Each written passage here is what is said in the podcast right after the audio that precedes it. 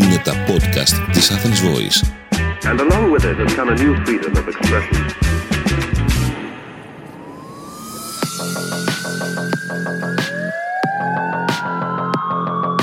Ακούτε το podcast Criminal Minds της Athens Voice. Η συγγραφέας Μενή Φιλιππίδη ερευνά τα εγκλήματα και τις τραγικές ιστορίες που συγκλώνησαν την Ελλάδα και τον κόσμο.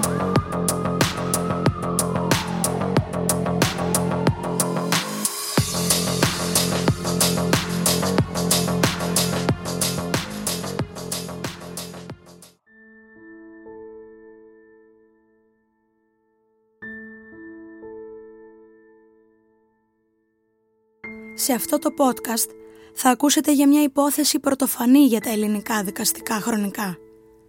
Ματθαίος Μονσελάς. Μια δολοφονία κατά παραγγελία. Ο 40χρονος Ματθαίος Μονσελάς εργαζόταν σε ένα χώρο στάθμευσης στη Χαριλάου Τρικούπη, όπου καθημερινά πάρκαρε το αυτοκίνητό της η Γιόλα, Γεωργία Βαγενά, οδοντίατρος και συνομιλική του. Η Βαγενά το 1993 βίωνε μια πολύ δύσκολη περίοδο της ζωής της. Μετά από 20 χρόνια με τον άντρα της, εκείνος διατηρούσε εξωσυζυγική σχέση και αδιαφορούσε για τη γυναίκα του. Οι δικοί της άνθρωποι δεν μπορούσαν να τη βοηθήσουν και η Βαγενά είχε απευθυνθεί σε ψυχίατρο. Ούτε οι ψυχοθεραπείες της όμως είχαν αποδώσει και τον τελευταίο καιρό είχε έντονες τάσεις αυτοκτονίας δεν μπορούσε να αφαιρέσει η ίδια τη ζωή της και έψαχνε απεγνωσμένα κάποιον που θα το έκανε. Σύμφωνα με μαρτυρίες της αδερφής της, πολλές φορές η Γιόλα τη ζήτησε να της πρόξει από την ταράτσα, πράγμα που φυσικά εκείνη αρνήθηκε να κάνει. Μια φορά ζήτησε από έναν ηλεκτροτεχνίτη που επιδιόρθωνε μια βλάβη στο σπίτι της να της προκαλέσει θανατηφόρο ηλεκτροπληξία και εκείνος φυσικά αρνήθηκε – τον Ματθαίο Μονσελά τον προσέγγισε φιλικά, προθυμοποιούμενη να του φτιάξει τα χαλασμένα δόντια του.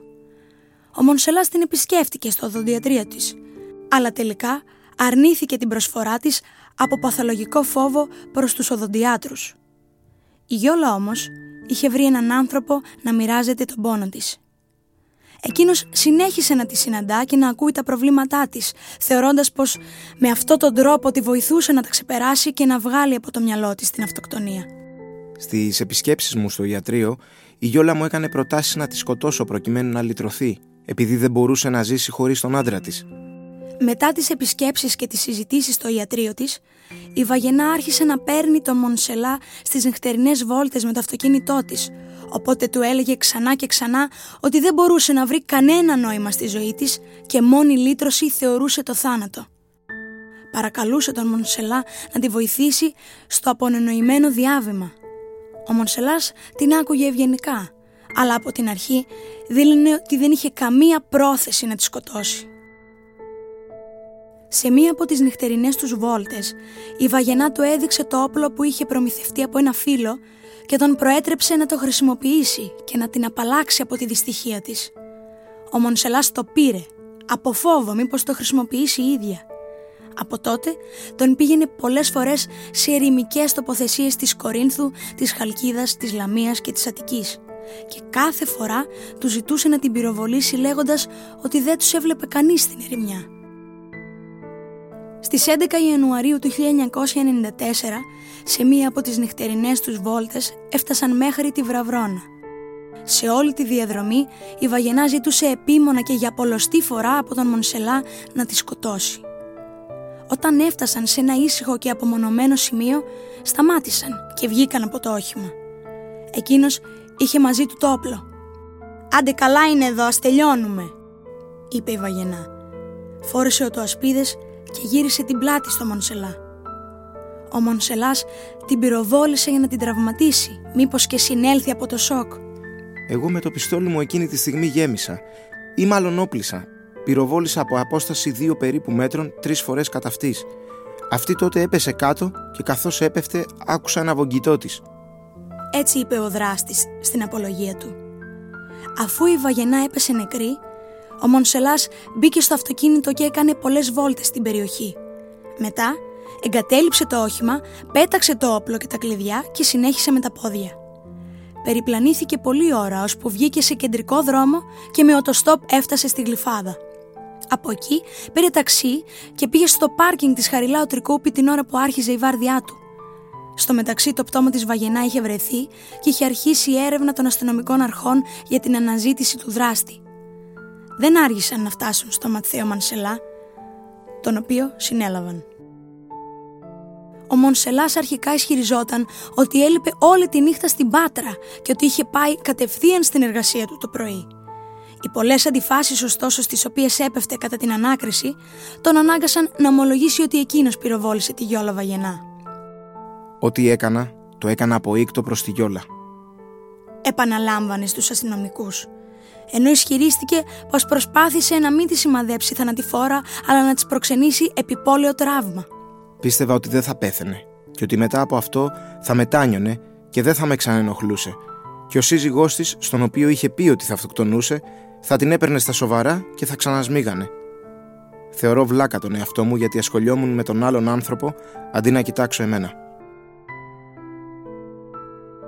Στη δίκη του, η εισαγγελέας εξαπέλυσε δρυμή κατηγορό εναντίον του συζύγου του θύματος, που θεωρήθηκε υπεύθυνος για τα ψυχικά προβλήματα της Βαγενά. Αναφέρθηκε η αδιαφορία του όταν η σύζυγός του του εξέφρασε ότι είχε αποφασίσει να αυτοκτονήσει. Αναφερόμενη στον κατηγορούμενο, η εισαγγελέας είπε Πώς θα την απέτρεπε από την ιδέα του θανάτου, όπως μας είπε εδώ, όταν την οδηγούσε σε μέρη ερημικά και σκοτεινά; Φρονώ ότι υπήρχε κάποια μορφής επιρροή του θύματος. Ζητώ όμως να κηρυχθεί ένοχος κατά το κατηγορητήριο. Αν δεν υπήρχε το χέρι του Ματθαίου Μονσελά, η Γιόλα Βαγενά θα ήταν ζωντανή και θα είχε βρει λύση στο πρόβλημά της. Η υπόθεση ωστόσο ήταν πρωτοφανής στα ελληνικά δικαστικά χρονικά. Η δολοφονία κατά παρεγγελία από το θύμα ήταν μια πρωτόγνωρη υπόθεση που έφερε σε δύσκολη θέση δικαστές και ενόρκους. Για πολύ κόσμο, ο Μονσελάς ήταν ταυτόχρονα θήτης και θύμα. Επιπλέον, όχι μόνο είχε έντιμο πρώτερο βίο, αλλά ήταν συγκλονιστικό ότι δεν είχε πληρωθεί για να διαπράξει το έγκλημα. Πιστεύω ότι ο Θεός και η Γιόλα με έχουν δικαιώσει. Είπε ο κατηγορούμενος αμέσως μετά την ανακοίνωση της ετοιμιγορίας και θεωρούσε ότι η ποινή που του επιβλήθηκε 12 χρόνια και 9 μήνες ήταν σωστή. Άσκησε έφεση και κέρδισε 3 μήνες αφού το δικαστήριο μείωσε την ποινή του σε 12 χρόνια και 6 μήνες. Η κοινή γνώμη και μέρος του τύπου της εποχής χαρακτήρισαν επίοικη την ποινή. Ο Ματθαίος Μονσελάς αποφυλακίστηκε στις 30 Δεκεμβρίου του 1998 με όρους, αφού είχε συμπληρώσει τα τρία πέμπτα της ποινής του. Όταν άφηνε πίσω του τις φυλακές Κορυδαλού, οι δημοσιογράφοι τον περίμεναν, εκείνος όμως κατάφερε να τους αποφύγει, πράγμα που έκανε έκτοτε. Προσπάθησε, αλλά δεν κατάφερε να συντηρήσει μια δουλειά και να ορθοποδήσει όντας πρώην κατάδικος. Το τροχόσπιτο όπου έμενε κάποια στιγμή έγινε στάχτη από χρυσαυγίτες. Σύμφωνα με ισχυρισμούς του. Το 2011 ζούσε μαζί με άλλους άστεγους σε σπηλιές στο λόφο Φιλοπάπου, μέσα σε ένα εξωπραγματικό σκηνικό με πυκνή βλάστηση, παλιά και πεταμένα έπιπλα και πολλά σκυλιά. Ο άστεγος που βγήκε από αυτή τη σπηλιά είναι ο Μάνθο Μονσελάς. Είχε συγκλονίσει την κοινή γνώμη όταν είχε συλληφθεί και φυλακιστεί πριν από 18 χρόνια για μια σπάνια περίπτωση ανθρωποκτονίας με συνένεση του θύματος. Ο λόγος που βρίσκομαι εδώ και όσοι άλλοι βρίσκονται εδώ και όσοι άλλοι είναι άστεγοι, είμαστε χρονιότατα άνεργοι. Ο Μονσελάς εξακολουθούσε να είναι ένας ευγενικός και πράος άνθρωπος προς όποιον τον πλησίαζε. Εκείνη την περίοδο είχε δώσει συνέντευξη στο Euronews στο πλαίσιο του ρεπορτάζ με τίτλο «Άστεγοι στη σκιά της Ακρόπολης» στη σκιά της Ακρόπολης. Το βράδυ αναζητούν το δικό τους καταφύγιο εκεί που άλλοτε ήταν φυλακισμένος ο Σοκράτης. Την ημέρα γυρίζουν στους δρόμους της πόλης γυρεύοντας φαγητό και χρήματα. Ανάμεσά τους και ο Ματθαίος Μονσελάς.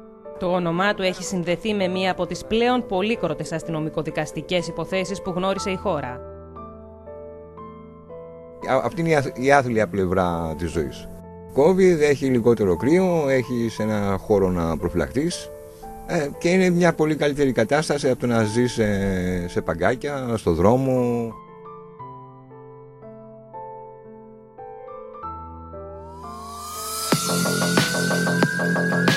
Ήταν ένα επεισόδιο από τη σειρά Podcast Criminal Minds της Athens Voice. Έρευνα κείμενο Μιμή Φιλιππίδη.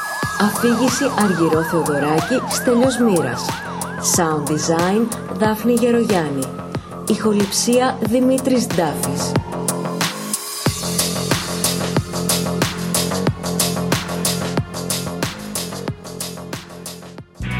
Ήταν ένα podcast από την Athens Voice. Μπορείτε να ακούσετε τα podcast της Athens Voice στο athensvoice.gr και στο Spotify, στο Apple Podcast και το Google Play Music.